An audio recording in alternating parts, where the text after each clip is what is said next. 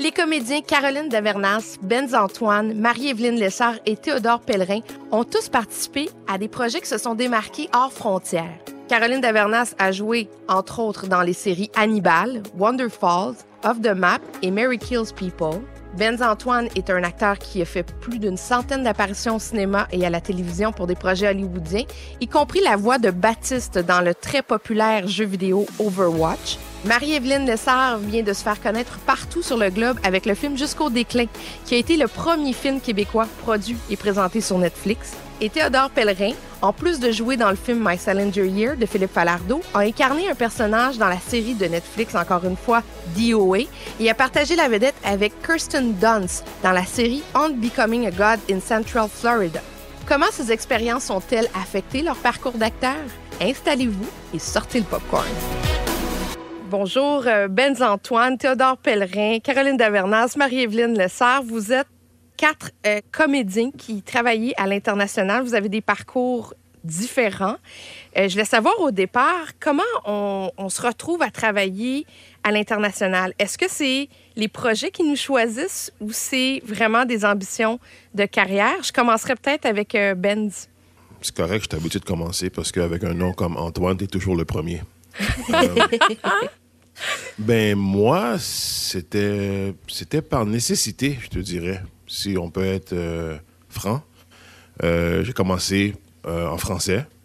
il y a très, très, très longtemps. Je ne vais pas dire combien de temps, sinon vous allez savoir j'ai quel âge. Mais ça fait longtemps. J'ai commencé en français. Puis après ça, j'ai vu que ça roulait pas vraiment en français, donc pas du tout. Donc, je me suis dit, bon, ben, j'avais un ami qui habitait à Vancouver, puis il il arrêtait pas de me dire, viens à Vancouver, il y a plein de camions blancs, il y a plein de productions. Fait que là, euh, je suis parti à Vancouver. Puis là, pour moi, c'est comme ça que c'était, euh, c'est, parti. Donc, euh, je voulais, j'avais vraiment pas en tête de travailler en dehors de Montréal, en fait. C'est juste arrivé comme ça, parce que j'avais un ami qui habitait là, puis il m'a dit, viens, t'en. Fait que je suis arrivé là-bas, je suis resté cinq ans. Puis après ça, euh, c'est parti. J'étais à Toronto, après ça, euh, Los Angeles, euh, New York. Puis là, maintenant, je suis confiné à Montréal. Fait que c'est sûr que c'est un full circle, comme on dit. Moi, je suis chanceux, je suis un des chanceux. Mais ça pourrait être mieux, là. Moi, quand je marche, là, quand je suis à Montréal, puis les gens ils me disent Monsieur Antoine, quand est-ce qu'on va vous revoir? Puis moi, je leur parle de Netflix, d'Amazon, puis ils disent Non, non, non, non, quand est-ce qu'on va vous revoir en français? Puis des fois, euh, j'ai pas la réponse. hein. C'est pour ça que j'ai dit que moi, c'est vraiment par nécessité. C'est vraiment arrivé juste comme ça, mais moi, j'avais jamais ça en tête vraiment. Moi, ça m'intéresse vraiment euh, pour une raison aussi, que ma grand-mère parle pas anglais, fait que j'aime ça quand que je peux travailler, puis euh, elle, comprend c'est quoi que je dis là dans les dans les shows. Mais vraiment, ça m'intéresse de travailler plus au Québec, mais les opportunités sont pas tout le temps là. Fait que ça, c'est un autre travail à faire, un autre chemin à faire. Théodore, dans ton cas? Ben c'est ça, je pense que dans mon cas, c'était plus euh, des opportunités qui se sont présentées à moi, puis que j'ai, dont j'ai eu la chance qu'ils se sont pr- présentées à moi, là, puis que j'ai, pu saisir. Mais c'est sûr que je pense que dans ma conception d'acteur ou d'artiste, euh, je pense que j'ai toujours eu un modèle, euh, je pense à cause de ma, de ma mère qui travaille toujours à l'international, de, de ce, de ce côté-là qui était un peu comme euh, éparpillé partout, puis qui pouvait, qui avait la chance de voyager. J'avais un peu cette vision-là, sans qu'elle soit concrète, sans que je, je comprenne un peu vraiment ce que, ce que ça impliquait de travailler à l'international, mais, mais je pense quand même que c'était compris dans ma... comment je voyais les choses, tu sais, sans vraiment le comprendre. Caroline, toi aussi, tu es une enfant de la balle, donc tu as grandi avec des parents Oui. qui étaient comédiens. Euh, comment est arrivé dans ton parcours l'aspect euh, international du métier de comédien? Euh, j'ai fait un film québécois anglophone qui s'appelait The Baroness and the Pig, qui c'était les balbutiements du HD, un des premiers films tournés en HD, donc ça fait un bail. Mais euh, ouais, on a tourné en Hongrie, puis je me suis liée d'amitié avec une actrice américaine qui habitait à New York. Puis quand on est revenu en Amérique du Nord, elle m'a dit ben viens faire un tour chez moi, je vais présenter mon agent. Donc moi aussi ça a été un peu une opportunité comme ça que j'ai saisie. Ça faisait un petit bout de temps que j'y réfléchissais à aller travailler là-bas, mais c'était pas du tout une ambition claire que j'avais.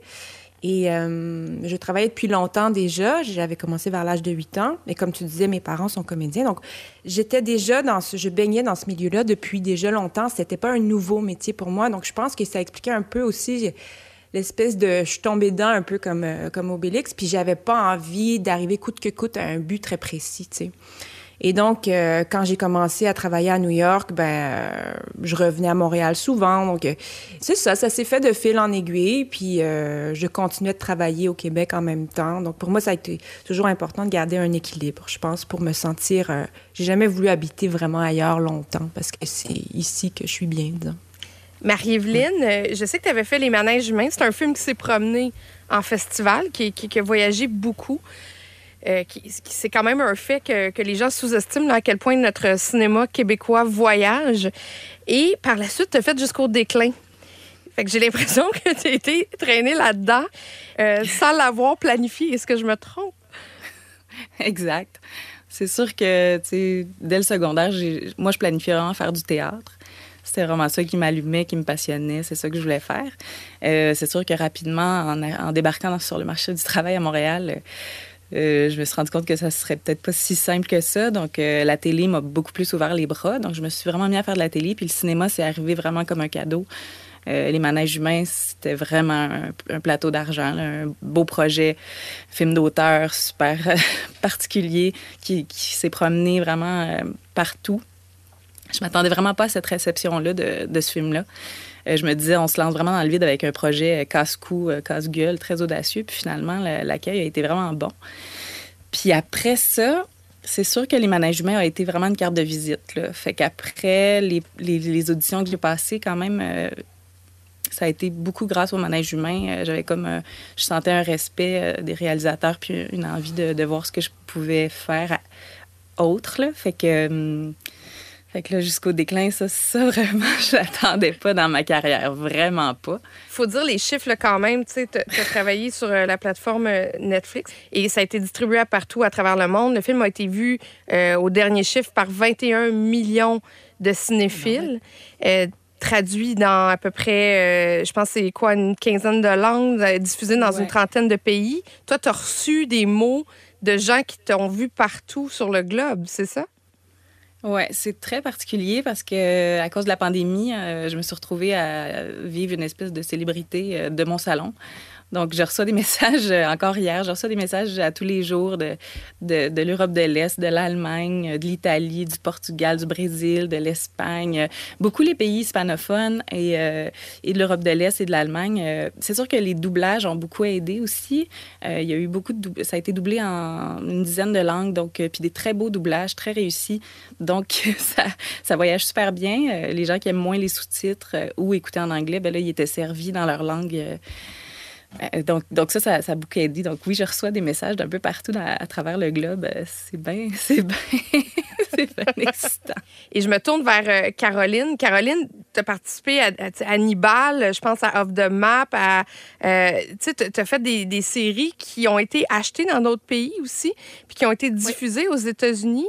Est-ce que tu, peux dire aussi que, que ton nom circule, est reconnaissable et que... Ben oui, ça m'arrive d'être, euh, de marcher dans la rue dans un pays. Je me souviendrai toujours en Australie, il y a une dizaine d'années, quelqu'un avait vu Wonder Falls parce que ça avait été vendu là-bas, mais je savais même pas. Donc c'était étonnant et euh, ça fait plaisir, c'est sûr, quand les gens aiment notre travail puis qu'ils viennent nous en parler. Je trouve qu'on est vraiment choyé de vivre ça parce que on peut rencontrer toutes sortes de personnes qui normalement nous auraient jamais euh, adresser la parole, mais euh, c'est quand je faisais de la télé québécoise, surtout quand j'ai fait Zap à l'âge de, de 15 à 18 ans à peu près, là, c'était quand j'allais skier avec mes parents en plus euh, dans le chalet, euh, c'était fou, là. Tu sais, je veux dire, la, les gens nous reconnaissaient énormément. mon public a complètement changé depuis. Et les gens qui me reconnaissent surtout, c'est Ball maintenant. Ça a vraiment plus changé les choses. Puis c'est moins, moins qu'avant. Tu sais, fait qu'en quelque sorte, c'est agréable parce que de temps en temps, quelqu'un vient me voir, mais je sens que j'ai une certaine forme de...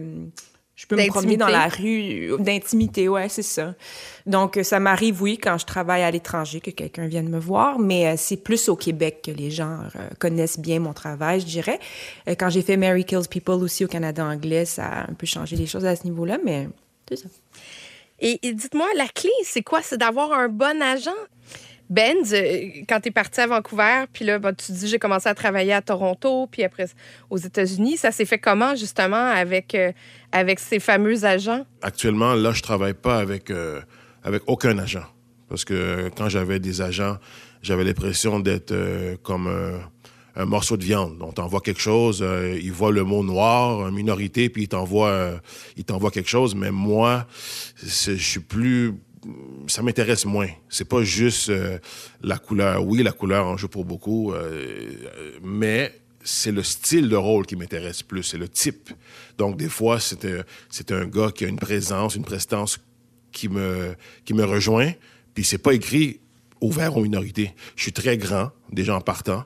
Ça veut dire que euh, les rôles, euh, maintenant, après, après toutes ces années, je cherche euh, vraiment des rôles qui me font plaisir. Comme exemple, j'avais, j'avais un offre pour Mafia Inc., OK? Puis j'essayais de, d'expliquer, essayer d'expliquer à un agent dans une grosse boîte à New York, là, Buckwald, puis ah, ben non, on peut pas dire non à Pods parce que je sais que c'est compliqué, mais il faut que j'aille à Montréal pour faire ce film-là. tu sais, j'ai pas envie d'avoir cette discussion-là. Tu comprends ce que je veux dire? Ouais. Fait que, puis j'en ai eu beaucoup, tu sais.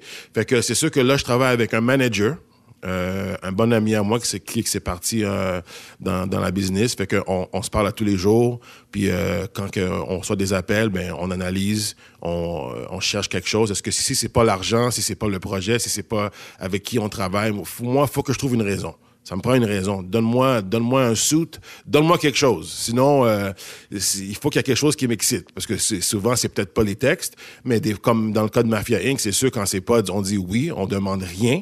On dit, on, fait juste dire oui.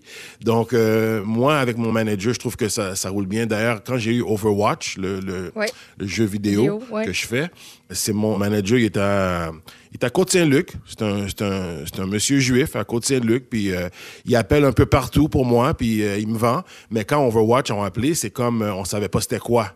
Donc, ça, c'est un exemple. Tu vois, lui, euh, un agent que j'aurais peut-être à, Toronto ou whatever, peut-être qu'il aurait dit Ah, ben, c'est un petit, un, petit jeu vidéo qui n'a pas de nom, fait que c'est pas grave. Tandis que lui, il a dit Ben, attends, laisse-moi appeler, laisse-moi voir pourquoi ils sont si intéressés. Donc, on prend plus de temps euh, pour analyser, pour vraiment avoir euh, des, de, accès aux beaux projets. Puis finalement, Overwatch, ça a valu, ça a valu la peine? je pense que oui. Oui. c'est un bon choix de projet. Euh, non, c'est vraiment euh, un projet vraiment. D'ailleurs, je travaille demain sur ce projet-là, donc c'est vraiment, ça a été vraiment euh, un beau cadeau, un des plus beaux cadeaux de, de, de ma carrière, vraiment d'avoir accès au, à un autre. C'est comme une génération peut-être plus jeune, mais aussi mondiale. C'est vraiment, c'est fou. Puis c'est ces gens-là qui sont des fans d'Overwatch, ils commencent à voir mon travail dans les autres shows que j'avais fait avant. À un moment donné, j'ai fait une série à Vancouver qui s'appelle Stargate. Ouais. Euh, ça fait longtemps. Puis là, il y a, y, a, y a, un de mes fans Overwatch qui a posté un clip de moi dans ce temps-là. Fait que là, tous les gens d'Overwatch sont comme, oh mon Dieu, est-ce que tu as vu Benz dans ce show-là? Donc, c'est vraiment comme... C'est comme les... C'est comme deux mondes différents. Puis là, ils apprennent à te connaître de l'autre côté. Donc, les gens qui ne me connaissaient pas comme en termes de voix, ils sont comme Ah, wow, il peut faire des voix. Puis les gens qui ne me connaissaient pas comme acteur sur caméra, ils sont comme Wow, le voilà. Donc, euh, puis là, maintenant, je double. Souvent, je double ma voix quand je fais un projet.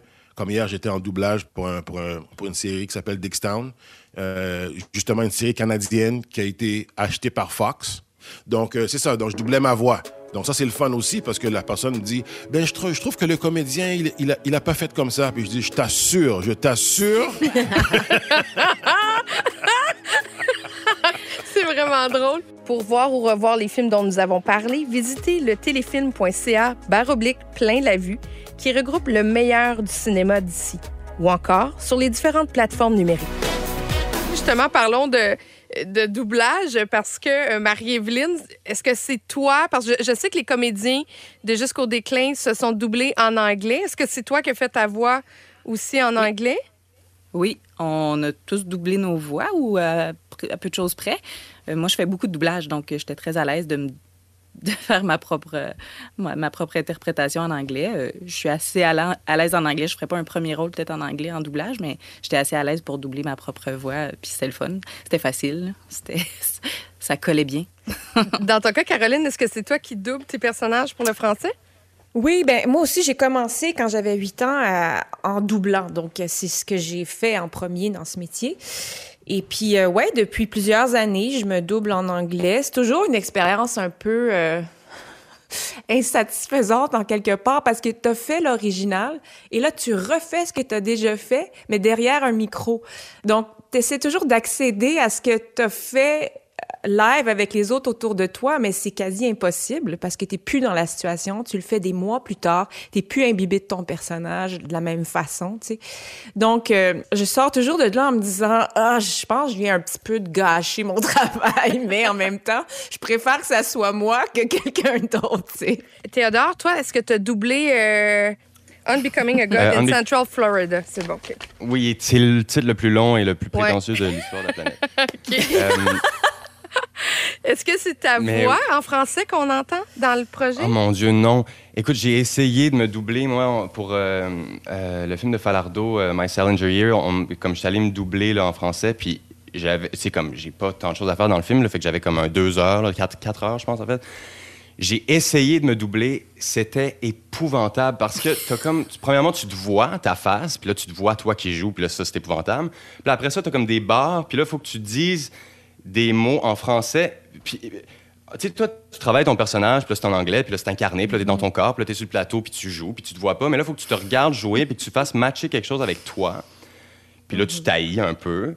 Puis là, il faut que tu dises des phrases dans un français normatif, des phrases qui ont aucun, qui sont vraiment approximatives par rapport à ce que tu as joué en premier en anglais.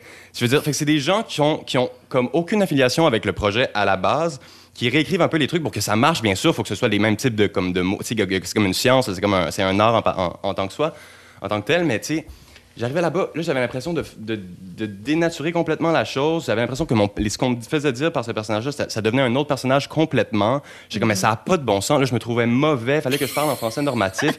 Je suis parti, j'ai pas pu le faire, j'ai pas pu terminer. J'ai dit, ben, faut engager quelqu'un d'autre pour le faire. Je m'excuse, mais je vais gâcher, je vais gâcher, je vais, ça va être pire si c'est moi qui le fais que quelqu'un d'autre, tu sais.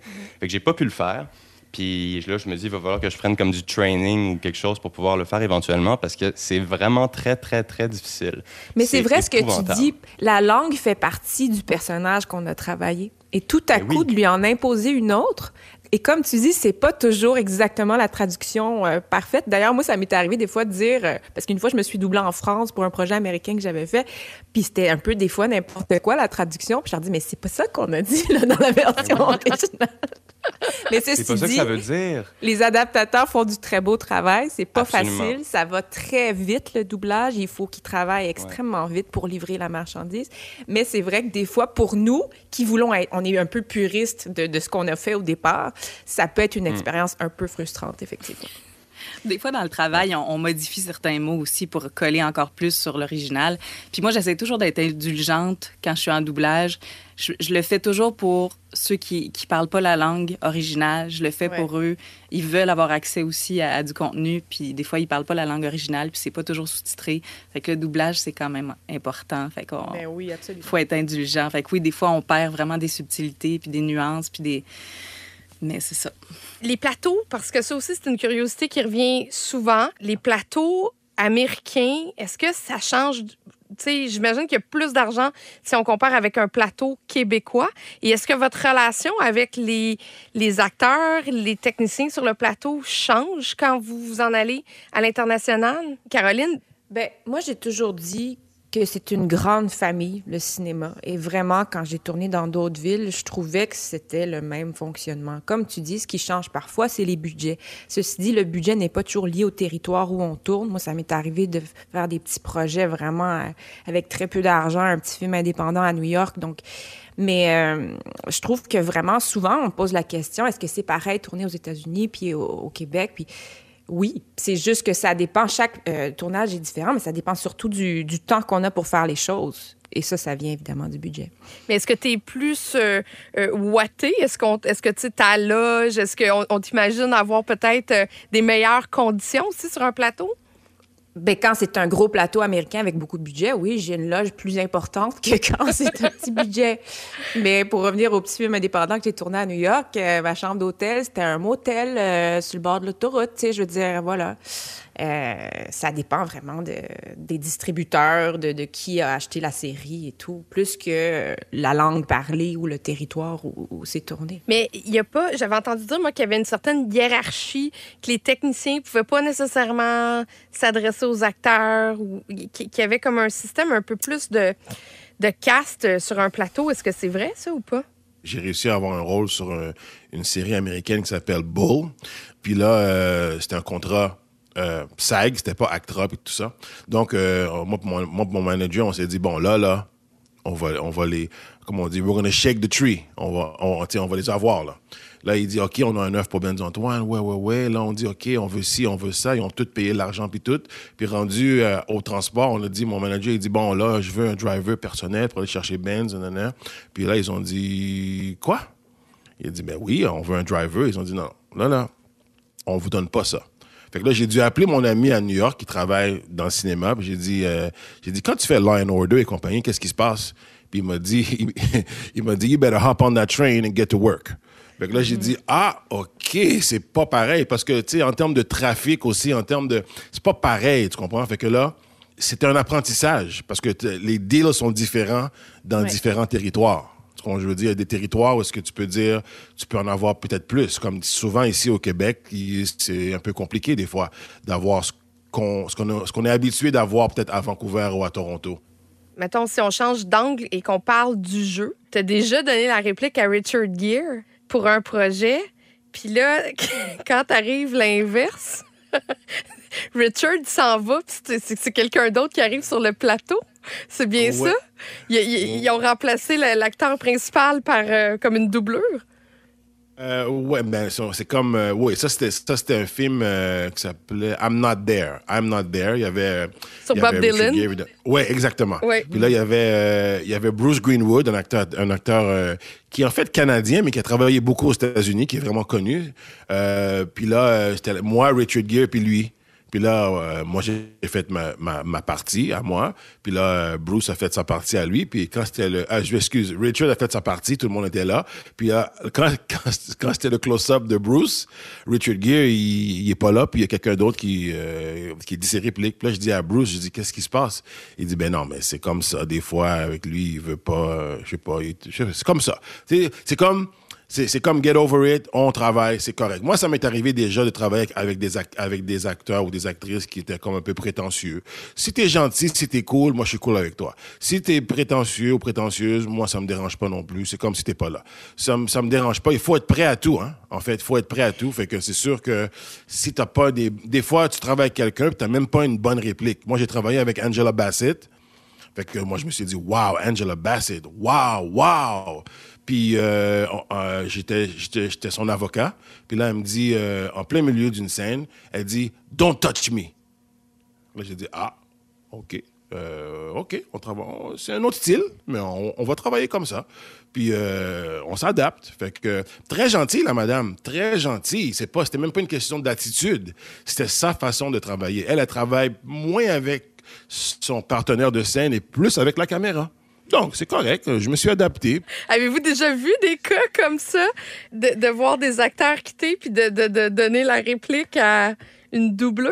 Ben, c'est sûr que c'est la nuit et le jour d'avoir la personne, les yeux de la personne, du personnage à qui tu t'adresses devant toi. Moi, ça m'est arrivé très rarement, cette situation-là. Des fois, c'est des considérations, euh, des problèmes techniques, c'est-à-dire que la prochaine scène démarre bientôt, puis on a peu de temps pour finir la journée. L'acteur à qui tu t'adressais dans la scène et de la prochaine scène, il faut qu'il aille se changer, faire un gros euh, changement de maquillage.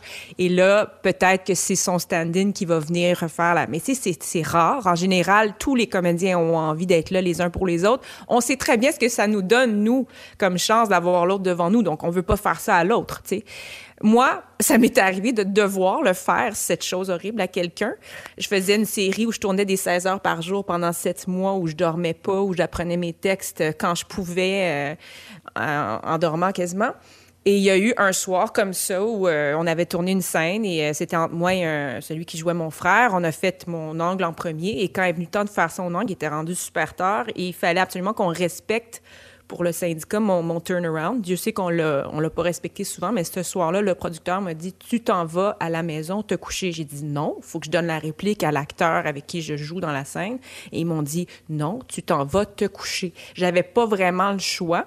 Et je suis allée vraiment m'excuser. Euh, avec profusion à l'acteur avec qui je jouais, qui était pas très content de la situation, qui comprenait que c'était un peu imposé. Mais bon, euh, je m'en souviens encore comme si c'était hier et, je me sens encore mal, puis ça fait 20 ans de ça. fait que c'est gênant à faire, vraiment. Théodore, toi, tu as quand même, tu sais, joué avec Kirsten Dunst dans la série euh, On Becoming a God in Central Florida, qui était euh, une série, puis tu es allé faire des auditions chez elle dans le salon, là. On est à deux mondes, là. Oh mon Dieu, oui, complètement. Complètement. Euh, c'est drôle parce qu'à la fois, c'est pas quelqu'un de particulièrement chaleureux. C'est quelqu'un qui est très, très direct, puis très, très euh, euh, sans détour. Puis à la fois, c'est quelqu'un de très, très familial, qui invite à, venir comme qui, invite les gens, mais qui est pas. Euh, je sais pas comment l'expliquer. J'ai comme pas encore compris. C'est quelqu'un d'assez particulier. Fait que j'ai, oui, j'ai été invité chez elle à faire, à faire le, test là, euh, pour le studio. Euh, j'ai rencontré son bébé, on a parlé avant de faire les scènes dans sa cuisine. C'était vraiment comme le je veux dire, c'était vraiment comme le fonctionnement idéal pour faire une, une, scène. Là. Puis comme, je veux dire, tu te sens vraiment choyé, tu sens, vraiment, je me sentais vraiment d'avoir l'espace de me tromper, de refaire les choses. Euh, j'étais pas du tout dans un espace de, de performance euh, où est-ce que j'avais besoin de, de, donner quelque chose euh, directement devant comme 10 studio executives qui te jugent. Euh, fait que pour ça, oui, je pense que j'ai été, j'ai été vraiment chanceux. C'est une autre expérience que la personne qui veut pas te voir, qui veut pas te regarder pendant que tu joues. Le plus gros sacrifice que vous avez eu à faire pour ce pan-là de votre carrière, euh, c'est lequel, Caroline? Euh, ben moi, quand je suis partie à New York, j'avais quoi, 22 ans. Je travaillais au Québec depuis déjà longtemps. Puis le sacrifice que j'ai fait, je dirais, c'est de risquer de me faire oublier ici. C'est pour ça que j'ai toujours trouvé ça important de revenir souvent puis de continuer à travailler aussi parce que je voulais travailler en français dans ma langue, ma culture. Mais euh, ouais, puis c'est sûr que moins t'es là, plus moins on pense à toi. Tu sais, donc euh, c'est ça.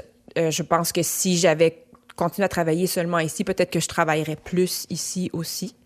Euh, mais en même temps, j'ai une espèce de, luxe incroyable en ce moment où je peux faire des choix. Donc, euh, des fois, il y a des projets qui passaient, puis je me dis, ah, ben ça, l'appel est moins là, fait que je j'ai la chance de pouvoir dire j'attends autre chose qui va plus me brancher, m'allumer. Donc euh, voilà, euh, des sacrifices. Sinon, euh, ben à un moment donné, moi j'ai ressenti besoin de revenir au pays davantage parce que ça avait moins un sens pour moi d'être seule dans une chambre d'hôtel tous les soirs. Alors, euh, ça avait beau être très, très beau, des belles expériences, mais d'être loin de ceux que j'aimais beaucoup, à un moment donné, ça, c'est devenu un petit peu pesant par moment. Ceci dit, quand c'est ponctuel, euh, j'adore encore voyager avec mon travail. Je trouve que c'est une chance inouïe euh, de découvrir aussi une ville, un pays à travers le travail. Tu le, tu t'es pas accueilli de la même façon, donc c'est toujours très agréable. Puis le fait d'avoir eu un enfant, est-ce que ça change pour toi quelque chose? Ben, t'es encore très jeune, puis là, on est en contexte de pandémie, donc je sais pas encore ce que ça change. C'est sûr que maintenant, quand je lis un scénario, puis je sais que ça se tourne pendant potentiellement des années dans un autre pays, c'est un pensez-y bien. Faut que je convainque mon chum de me suivre aussi, tu sais, donc euh, qui est aussi comédien et qui travaille à Montréal. Donc, tu sais, c'est sûr qu'il y a beaucoup de, de données. Euh, aussi, je pense qu'elle a un âge, elle a deux ans et demi, où elle pourrait nous suivre, mais un jour, elle va aller à l'école. Puis à quel point est-ce que je vais pouvoir la, sortir de son milieu? Euh, c'est important aussi qu'elle ait une certaine stabilité. Mais en même temps, j'ai croisé des gens qui ont voyagé beaucoup à travers le monde avec leurs enfants qui disent c'est correct de faire voyager les enfants. Ça va être ça, leur, leur éducation. Ils vont rencontrer toutes sortes de cultures. Mais je sais pas, je, verrai en temps et lieu si les projets et si les situations euh, fonctionnent pour ma, ma famille. Voilà. Benz? Moi, c'est plutôt des sacrifices euh, un peu forcés. Euh, quand que j'ai eu euh, l'appel pour 19-2, dans ce temps-là, la série s'appelait Les Deux Bœufs. C'était au début. puis là, moi, dans ce temps-là, j'habitais à Los Angeles, fait que je suis venu à Montréal célébrer ma fête avec ma famille et compagnie. Donc, moi, je retournais à Los Angeles. Là, mon, mon, mon agente à ce temps-là, une très bonne agente, Diane Riel, et sa fille Mélanie, il m'appelle puis il dit ah ben euh, on a un œuf pour toi. J'avais même pas, j'avais oublié c'était quoi cette affaire-là. Elle dit ah on a un œuf pour toi pour les deux bœufs. Je dis c'est quoi ça les deux? Ça veut dire quoi bœuf en fait? Elle dit ah ben non non. Elle m'expliquait c'est quoi. Je dis écoute, je retourne, je pars dans trois jours, je peux pas, euh, whatever, ça m'intéresse pas. Fait que là après ça, euh, elle dit non non mais c'est avec Claude Legault, c'est avec Paul, c'est avec Réal Bossé. J'ai dit pour de vrai je sais même pas dans ce temps-là, je connaissais pas ni un ni l'autre. Je connaissais rien. Moi, j'avais mon vol, puis je partais. Puis là, elle me dit, OK, là, là on va luncher ensemble, puis je vais t'expliquer euh, c'est qui, ces gens-là. Puis elle m'a parlé un peu dans le casque, comme on dit. Puis euh, après ça, j'ai dit, ben oui, c'est bien beau, c'est parfait, mais moi, euh, ça me tente pas. J'ai pas envie de travailler en français. À ce moment-là, j'étais vraiment focus sur LA. J'étais vraiment focus sur ça. Là, après ça, euh, puis je parlais avec elle en anglais. Je disais, you know, I don't really want to work in French. Puis là, elle a pris un morceau de papier, puis elle a écrit euh, l'offre. Puis là, après ça, j'ai dit, bon, ben, ça de là que je vais être à Montréal pour un petit bout. Vous aimez ce que vous entendez? Suivez Téléfilm Canada sur Facebook, Instagram et Twitter pour encore plus de contenu exclusif. Je me tourne vers Marie-Evelyne, mais tu sais, le cinéma voyage, euh, ça fait connaître aussi un peu notre culture quand on a des productions québécoises comme ça ou canadiennes euh, et, que notre langue voyage partout à travers le monde. on a quelque chose de très riche aussi à partager avec les autres cultures. Bien, je pense que je pense qu'on offre quand même du contenu qui est original, qui est, qui est à la fois universel, mais on a vraiment une espèce d'authenticité, puis de simplicité, puis d'accessibilité, puis d'humour aussi. Euh, on a une sensibilité particulière, je pense, les Québécois, euh, de par les, les, frontières limitrophes. Là, on, a comme, euh, on a vraiment intégré tout ça. Puis moi, je suis contente de faire voyager ça. C'est sûr que je reçois beaucoup d'échos, euh, beaucoup des États-Unis qui sont contents de voir une femme euh, euh, de couleur incarner force, incarner fougue et détermination. Fait que ça, je suis un peu contente aussi de faire voyager ça dans les deux films. C'est vrai que j'ai incarné des, personnages assez indépendants, d'esprit fort, puis.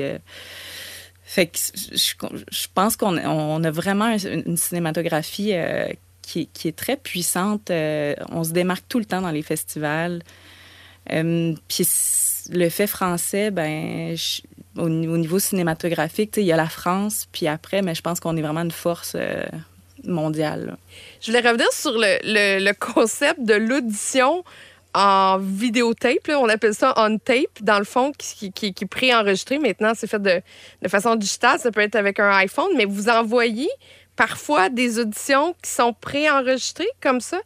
Vous avez le droit de faire ça, de peaufiner votre jeu, de, de, faire plusieurs, euh, de plusieurs prises pour offrir le meilleur de vous-même pour des rôles. Caroline? Moi, j'ai commencé euh, quand j'étais, bon, début vingtaine, je faisais des auditions et je faisais mon montage sur des cassettes VHS et je les envoyais par FedEx. Donc, euh, j'ai commencé à cette époque-là à faire ça parce que j'étais pas toujours à New York ou à Los Angeles. Et c'était un peu le sacrifice que je faisais des fois de moins être là en personne et peut-être perdre des opportunités comme ça parce que des fois, je, je voulais être ici. Mais bref. Euh, mais à l'époque, c'était moins évident parce que je savais pas si les gens allaient vraiment la regarder, cette cassette, parce que ça se faisait moins à l'époque. Mais maintenant, c'est vraiment chose courante. Puis t'as raison, on dit encore des cassettes on tape. Peut-être nos enfants vont nous dire un jour pourquoi cassette, c'est quoi une cassette? Mais à l'époque, c'était vraiment une copie VHS qu'on envoyait. T'aurais dû voir le visage de Théodore quand tu dit on envoie ça par FedEx. Non, mais c'est ce que moi, mettons, juste comme faire des self-tapes, déjà, je trouve ça tellement comme un chiard, je trouve ça tellement compliqué. Je peux pas imaginer devoir analyser, faire du montage. C'est épouvantable, tout mon respect. Est-ce que euh, c'est plus jouissif parce qu'on a le temps de proposer quelque chose? Parce que, tu sais, ah, j'entends souvent dire que les auditions, c'est horrible. On arrive, on fait une proposition, on sait pas ce qu'ils veulent. Euh, ah, moi, je, moi t'arrête tout de suite. J'adore auditionner. Ah oui? J'adore ça. Je suis... Je, vraiment, je suis comme un poisson dans l'eau en audition. Je pense que je suis meilleure en audition que ce que je fais euh, J'aime vraiment ça aller auditionner. Moi, je suis très à l'aise. Euh, je sais pas, il y a comme une espèce d'énergie, d'adrénaline qui sort. Euh, non, j'aime beaucoup ça aller en audition. Je déteste m'enregistrer. Je déteste faire des tapes. C'est ça. Non, moi, je suis pas très, suis pas très à l'aise à faire euh, des, des, auditions en Zoom ou envoyer des trucs enregistrés. C'est vraiment pas mon, mon, truc. Caroline est comme, non, moi, pas tout. Ben c'est drôle, mais c'est rare qu'on entend ça, les gens qui disent aimer auditionner. Tu moi, vraiment, je, suis euh, impressionnée parce que j'aimerais tant que ça soit le cas. Je, je dois t'avouer que récemment, j'ai fait des auditions en personne puis je me suis vraiment amusée, mais c'est rare. D'habitude, je suis bien stressée. Ce que j'aime de l'audition qu'on fait à la maison, c'est qu'on peut choisir la prise qui nous met le plus en valeur. On peut contrôler un peu plus les conditions. Je me souviens quand j'habitais à New York puis je me rendais à une audition, je venais juste de débarquer du métro, je montais l'escalier, je savais pas où je m'en allais, puis là tout à coup, paf, t'es supposé l'avoir du premier coup. C'est très stressant puis c'est un peu ingrat, je trouve en quelque part. Et donc, euh, le fait de pouvoir faire ça à la maison, ben oui, tu peux choisir euh, le moment de la journée où tu te sens apte à, faire ton audition. Tu peux, euh, je sais pas, ouais, choisir ta prise, choisir ton, lecteur aussi, parce que souvent en audition, là, faut le dire, la réplique est pas toujours euh, géniale. tu sais. Des fois, c'est un bon acteur, mais des fois, c'est quelqu'un qui regarde son papier puis qui te regarde à peine. Puis toi, faut non seulement que tu joues, mais en plus que tu fasses fi de ce que tu reçois, ce qui est une énergie qui va pas dans- ensemble, tu sais. Benz? Mais l'affaire qui est, que- qui est vraiment étonnant pour moi, c'est que j'ai auditionné plus en, en- en anglais qu'en français. Puis là, quand j'ai commencé à auditionner en français au Québec, je me souviens, je me suis assis une fois, je me- je- j'étais en train de pratiquer mes lignes, puis il y a un gars qui s'est assis à côté de moi, vraiment proche de moi. Puis là, il voulait, comme il regardait mon texte, puis là, j'étais comme, bro, qu'est-ce qui se passe? Tu tu veux-tu quelque chose? Il dit, non, non, parce que moi, je suis là pour t'aider, on va aller se pratiquer dans, dans l'autre salle. J'ai dit, quoi? Ouais, il a dit, oui, je suis là pour toi. Il a dit, tu me niaises? Il dit, ben oui, on s'en va là-bas dans l'autre salle, on va pratiquer. Ensuite, on va rentrer dans la vraie salle pour faire la scène. C'est- sérieux, ça? C'est vraiment, ça te met tellement comme, parce que là, tu as Ouais. le temps de, de vraiment d'avoir un vibe. Tandis que, en anglais, plus souvent qu'autrement, surtout aux États-Unis, à New York, puis tout ça, là, tu rentres, tu as ton X, tu- bonjour, ça va? Oui, ça va. Si tu l'as, puis après ça, c'est quoi? OK, let's go. Boom. C'est that's it. Puis des fois, comme, euh, comme Caroline disait, tu- comment tu peux avoir ça du premier coup? Des fois, ça prend plus. Tu sais, c'est stressant.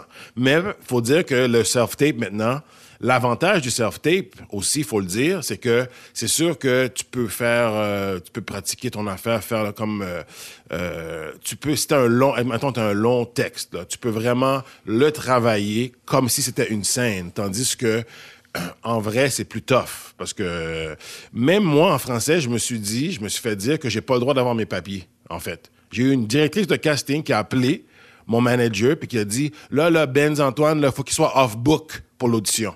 Ouais. Puis ça, c'était récent. Puis j'étais vraiment en. Parce que je dis Mais c'est quoi cette affaire-là? C'est vrai qu'au Québec, euh, il y a un... c'est très humain parce que souvent, c'est vrai, il y a une réplique qui est là pour toi. Tu peux pratiquer un petit peu pendant que l'autre fait son audition, euh, lui sort, puis bon, t'aide un peu. Mais euh, aux États-Unis, c'est vraiment très normal de pas savoir son texte parfaitement. Tu peux aller avec tes, tes papiers puis lire un peu si tu veux. Euh, au Québec, si tu fais ça, c'est un peu mal vu, je pense, effectivement. Ouais. Moi, personnellement, j'aime mieux savoir mon texte parce que sinon, je me sens pas bonne puis je suis pas capable de, de le savoir puis euh, passer de la page à l'acteur puis je me sens pas libre de jouer. Mais en quelque part, euh, je pense qu'aux États-Unis, des fois, ils ont pas le choix. Certains, parce que pendant la saison des pilotes, par exemple, de janvier à février, il y a des acteurs qui ont trois auditions par jour. Et donc, à un moment donné, tu peux pas fournir. Puis je pense que c'est venu de là. Euh, les acteurs se préparaient comme ils pouvaient et offraient, c'est ça, euh, leur version du texte qui venait parfois de, parfois de recevoir euh, cinq minutes avant. Théodore, t'aimes ça, toi, auditionner ou. euh? J'adore ça, auditionner. Pour vrai? Non, j'ai ça. Euh, c'est tellement stressant d'auditionner. Mais faire des tapes, moi, au début, début de faire des tapes, là, quand c'était comme. Quand c'était les premiers tapes que je faisais, c'est épouvantable aussi parce que. Premièrement, je sais pas, mais euh, le, rendez-vous de l'audition, il faut que tu te rendes, puis que là, tu, dois jouer devant des gens, puis t'as juste, euh, juste, euh, tu peux juste la faire deux, trois fois la scène. Je veux dire, ça donne un stress de performance qui parfois est, je veux dire, te donne quelque chose. C'est, un, bon track, c'est quelque chose de, ça te donne une vitalité, ça donne une présence, ça crée en, hy- en, en hyper présence justement. Puis des fois, tu trouves des, des, choses, a des choses qui se passent auxquelles tu t'attendais même pas, tu sais. Alors que dans le tape, t'es tellement lousse, t'es chez toi, tu te filmes toi-même, il y a comme aucune pression vraiment. Puis euh, tu peux la faire autant de fois que tu veux. Fait que moi, j'avais l'impression, je pense qu'au début, je me préparais presque pas, puis je la faisais comme 50 fois la, prise, puis c'était toujours mauvais mes tapes. Jusqu'à ce que j'ai compris, mais il faut que tu te prépares comme pour une vraie audition, comme si tu la faisais devant des gens. Euh, mais il y a ce rapport-là que- auquel je commence à m'habituer, mais que je trouvais très difficile. Puis aussi le fait que tu n'as pas de retour. Tu peux te faire diriger dans une, dans une audition, parfois des, des, par des directeurs de casting ou parfois par même le réalisateur ou la réalisatrice du projet qui mm. peut te donner des directions, qui peut t'aider. Puis, euh, je veux dire, c'est dans ce rapport-là aussi, que c'est dans cette rencontre-là que souvent que il y a quelque chose d'intéressant qui se passe, tu sais. C'est aussi ça, l'audition. Fait que c'est sûr que dans le tape, t'as pas ça. Fait que souvent, un tape, si, c'est intéressant, il va être suivi d'une rencontre Skype ou d'une rencontre avec les gens, pour voir si le courant passe. Mais euh, non, j'ai tout ça, mais j'aime ça aussi. C'est bien compliqué. On parle énormément, mais énormément de diversité en 2021. Euh, j'ai entendu Benz parler en disant Moi, je veux qu'on m'offre des rôles, pas pour ma nationalité, ma couleur, je veux qu'on m'offre des rôles pour moi comme acteur. Marie-Evelyne, tu disais Je suis contente de recevoir des mots. Euh, de, gens qui. En fait, il y a des gens qui t'écrivent pour te dire on est content de voir une jeune femme euh, noire incarner ce type de rôle-là. Vous en êtes tout sur le discours sur la diversité? Est-ce que est-ce qu'il faut toujours pointer avec une flèche à chaque fois euh, qu'il y a quelqu'un issu d'une communauté ethnique qui tient un type de rôle, est-ce qu'il faut un peu l'évacuer pour que ça devienne une normalité? Comment vous voyez ça? Bon, moi, ça fait 10-15 ans que, je fais ce métier-là. Puis il me semble qu'à l'an 1, quand, quand j'ai commencé, on, commençait déjà à en parler.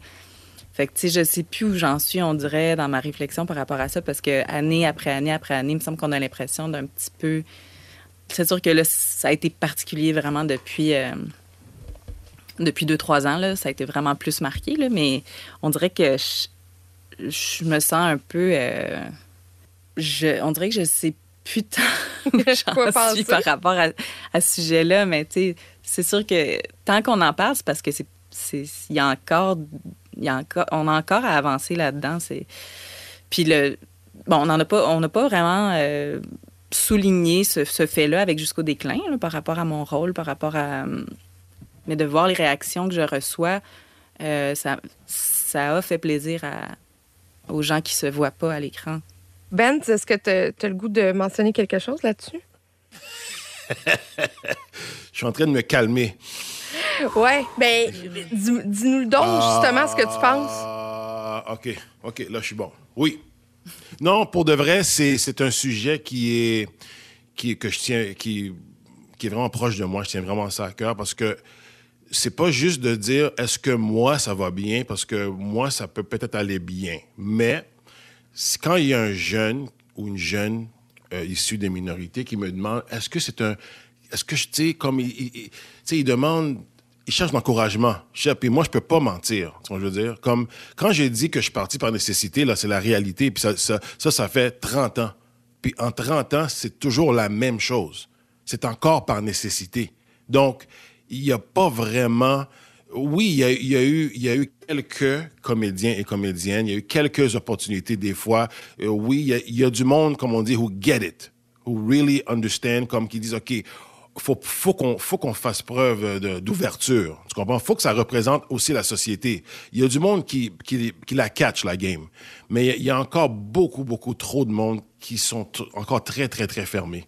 J'ai mes collègues à moi qui sont, exemple, peut-être pas euh, minorité, puis je vois le parcours, puis euh, c'est touché, c'est tough, on ne veut pas dire ces choses-là, mais souvent, ça se passe pas mal plus vite. Ça arrive, là, comme rapide, là. Deux, trois, quatre ans, cinq ans, couverture, clin d'œil, let's go, puis t'es rendu vedette. Puis, euh, tu, puis tu gardes ton, ton, ton, ton statut. Euh, c'est vraiment un, un, trajet qui est vraiment long, qui, qui, qui, est compliqué. Puis c'est un sujet comme juste avec le mot diversité. Moi, quand un journaliste m'appelle, il veut parler de diversité comme genre au mois de février, genre, non. Je veux rien savoir. Parce que c'est parce que c'est le mois de l'histoire des Noirs, donc. Exact. Ouais. si on veut parler vraiment, ça, c'est ça, là, c'est un podcast tout seul de, de, ça. Parce que on parle, on parle, on parle. Je, suis comme fatigué aussi, comme disait, comme disait Marie-Evelyne. C'est fatigant pour moi aussi parce que je dis, wow, tu sais, comment. Je sais qu'il y a du monde qui, qui aimerait ça avoir, comme voir de l'évolution. Puis il y a eu. Il y en a eu de l'évolution, mais pas assez. Faut-il toujours en parler ou à un moment donné, euh, OK, on, a soulevé le problème, puis là, il faut le régler, puis arrêter de toujours ramener ça sur le tapis. Caroline? Ben c'est un peu à double tranchant parce que même pour les réalisatrices, on parlait beaucoup de ça. Il faut faire de la place parce qu'il y a encore trop peu de réalisatrices euh, qui ont euh, accès à des, à des films finalement. Mais en même temps, on veut être choisi pour notre talent, pour ce qu'on a à offrir, pas pour notre sexe, pour notre couleur de peau.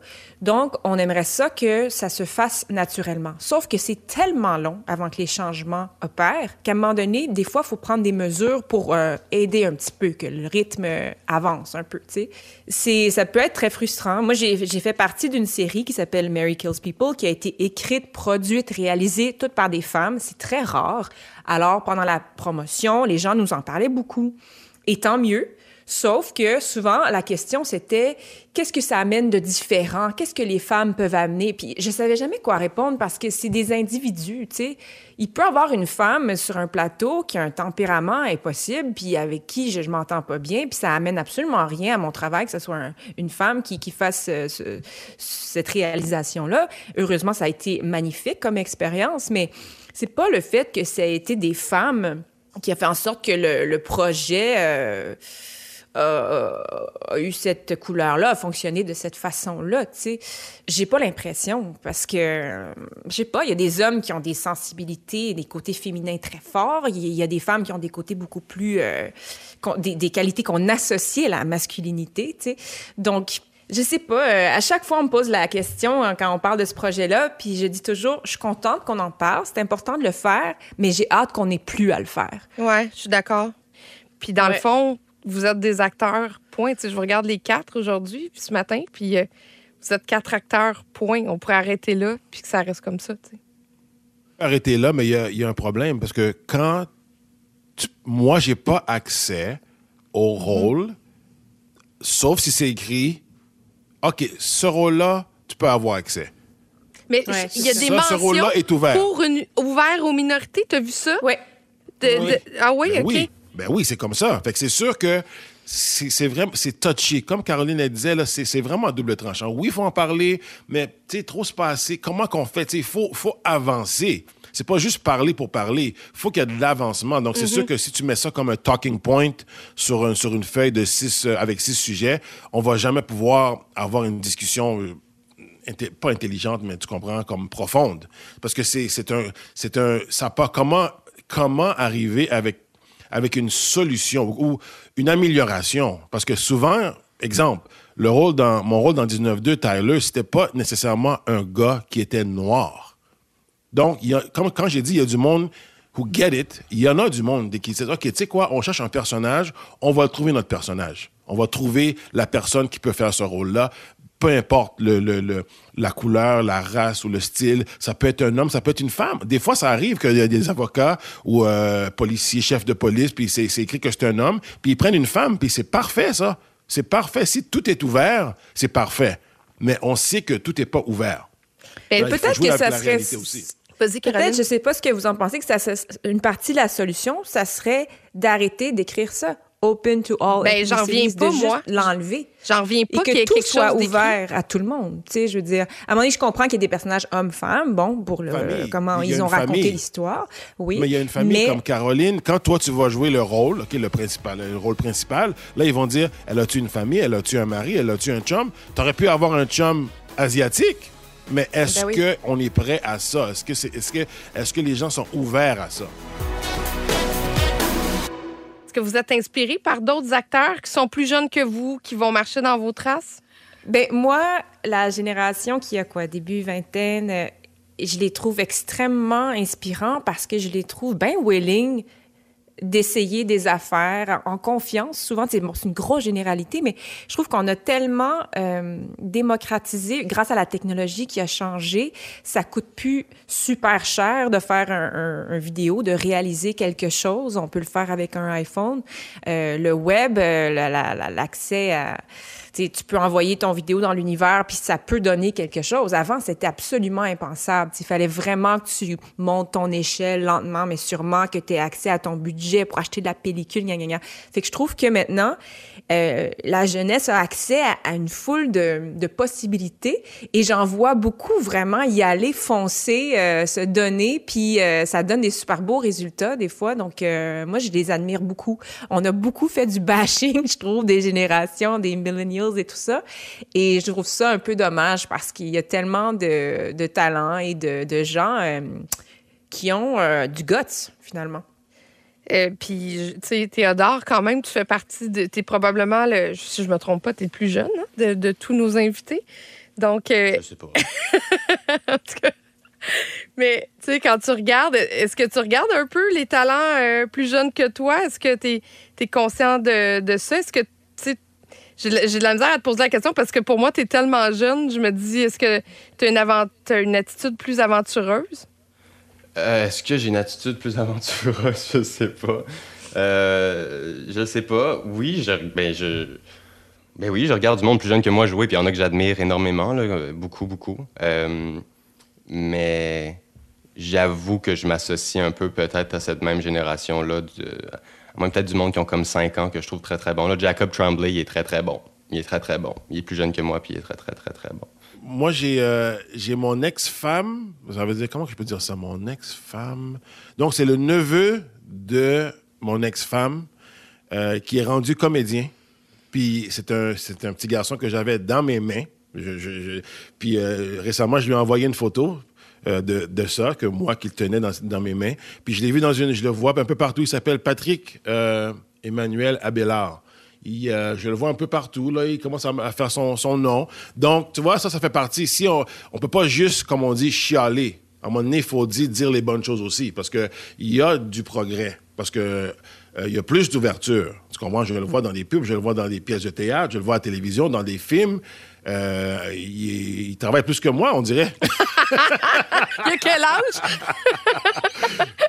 il doit avoir 25 ans, peut-être 23, quelque chose comme ça. Ouais. Fait que, c'est euh, fait que c'est le fun de voir. Moi, euh, c'est sûr que eux aussi ils comptent sur moi quand je les vois. Ceux qui sont plus jeunes que moi, j'envoie des messages de support, puis ils sont très contents. c'est vraiment le fun de, de comme on dit, euh, to pass the torch. à un moment donné, il faut, faut, faut donner du comme on dit, du props, du love à la prochaine génération. Fait que moi, j'aime beaucoup faire ça, puis c'est très apprécié aussi quand, quand je le fais. Donc, je trouve que c'est c'est important. Mm-hmm. Moi, ce que je trouve chouette, c'est que j'ai l'impression qu'ils sont très créatifs, je trouve. Mais c'est sûr qu'ils sont ultra exposés à des stimulations. Euh, ils ont accès à tellement de plateformes aussi où est-ce qu'ils voient du contenu très éclectique, très différent. Euh, fait ils ont beaucoup d'influence de partout. Fait ça, ça crée vraiment des artistes, euh, je trouve, qui sont allumés. Là. Eh bien, je vous remercie, Marie-Evelyne Dessler, Caroline Davernas, Théodore Pellerin et Benz Antoine. Ça a été une super heure en votre compagnie. Merci beaucoup. Merci. Merci. merci. merci. Merci d'avoir été là pour cet épisode de Sortez de Popcorn, une balado-diffusion de Téléfilm Canada, Cogeco Média, produite par Push-Up Média. N'hésitez pas à aller réécouter nos autres histoires des grands succès du cinéma d'ici. Mon nom est Catherine Beauchamp. Je remercie Frédéric Perron à la réalisation, Fadois Lapierre au contenu, Alexandre Bérubé à la technique et Mehdi Boukassem à la vidéo. Pour voir ou revoir les films dont nous avons parlé, visitez le téléfilm.ca baroblique plein la vue qui regroupe le meilleur du cinéma d'ici, ou encore sur les différentes plateformes numériques. Une production Push-Up Media.